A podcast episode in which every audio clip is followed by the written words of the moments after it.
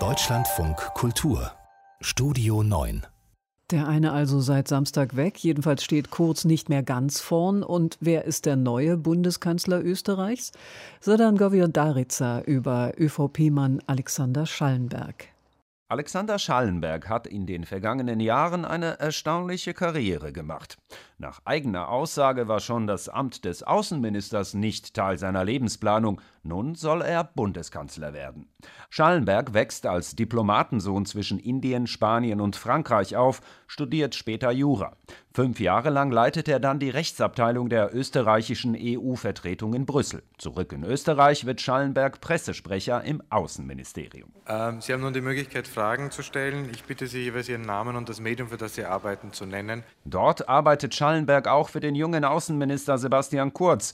Dieser macht Schallenberg zum Leiter für strategische außenpolitische Planung.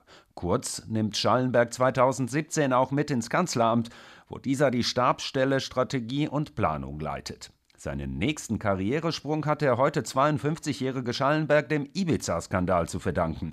Nach dem Zusammenbruch der ÖVP-FPÖ-Regierung wird Schallenberg Außenminister in der Übergangsregierung von Bundeskanzlerin Brigitte Bierlein. Das bleibt er auch nach dem neuerlichen Wahlsieg von Sebastian Kurz im Herbst 2019. Am Samstag dann die Überraschung. Schallenberg soll nach dem Rücktritt von Sebastian Kurz ins Kanzleramt aufsteigen. Das ist eine enorm herausfordernde Aufgabe und Zeit. Nicht leicht für keinen von uns. Aber ich glaube, wir zeigen ein unglaubliches Maß an Verantwortung für dieses Land.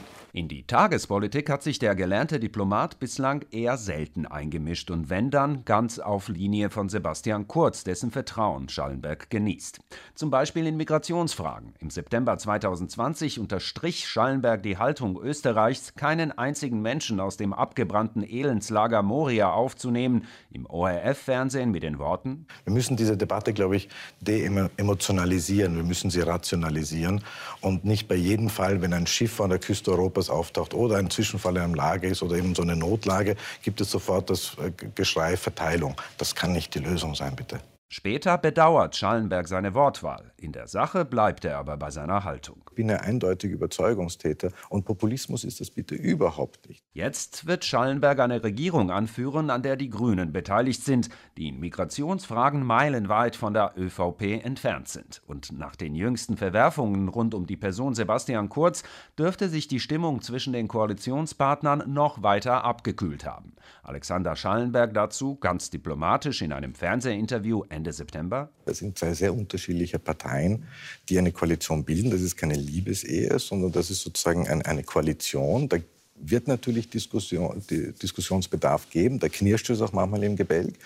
Aber die Zusammenarbeit funktioniert eigentlich sehr gut.